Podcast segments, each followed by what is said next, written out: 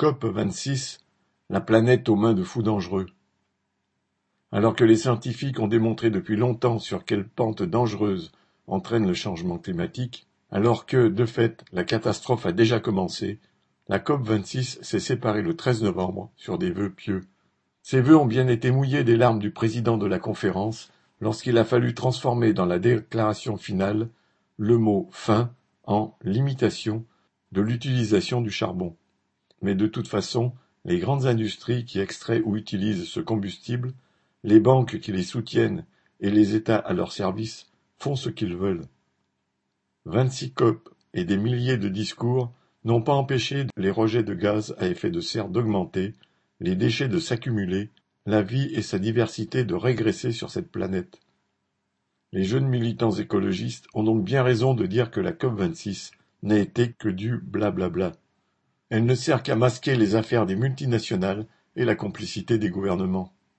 La question n'est pas technique, il ne s'agit pas de choisir telle ou telle source d'énergie, moyen d'emballage ou de valorisation des ordures, elle est politique puisqu'il faudrait organiser autrement toute l'activité humaine. Or la société capitaliste, uniquement guidée par la recherche du profit, est incapable de se corriger elle-même. L'attitude d'un groupe comme Total suffit abondamment à le montrer. Cette entreprise, parfaitement avertie des dégâts écologiques engendrés par l'activité pétrolière et les rejets de gaz à effet de serre, a œuvré soixante-dix ans durant pour la dissimuler au public. Elle a foré dans toutes les régions du monde, s'appuyant sur les pires dictatures. Le recul de la banquise, conséquence visible du réchauffement climatique, n'a pas incité Total à s'amender, mais au contraire à aller chercher du gaz dans l'Arctique et à armer des méthaniers brise-glace. De même, la disparition de la faune sauvage n'empêche pas Total de commencer à forer en Afrique centrale, quelles que soient les conséquences sur les populations, la faune et la flore.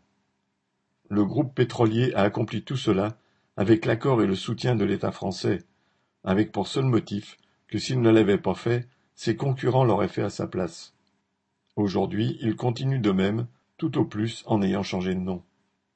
On peut raconter la même histoire à propos de tous les groupes capitalistes et de tous les États qui les protègent. Le pillage, la destruction de la nature, le mépris de l'intérêt collectif, comme celui des générations futures, accompagnent nécessairement les sociétés basées sur la propriété privée du capital et l'exploitation du travail humain. La catastrophe écologique qui commence est un aspect le plus médiatisé, si ce n'est le plus menaçant, de l'agonie catastrophique du capitalisme, incapable de survivre autrement qu'en détruisant les deux ressources essentielles, la nature et les travailleurs. À moins de croire que la nature se défendra elle-même, comme le suggère le film Avatar, le seul espoir réside dans la révolte consciente des prolétaires pour retirer la direction de la société à ces fous dangereux. Paul Gallois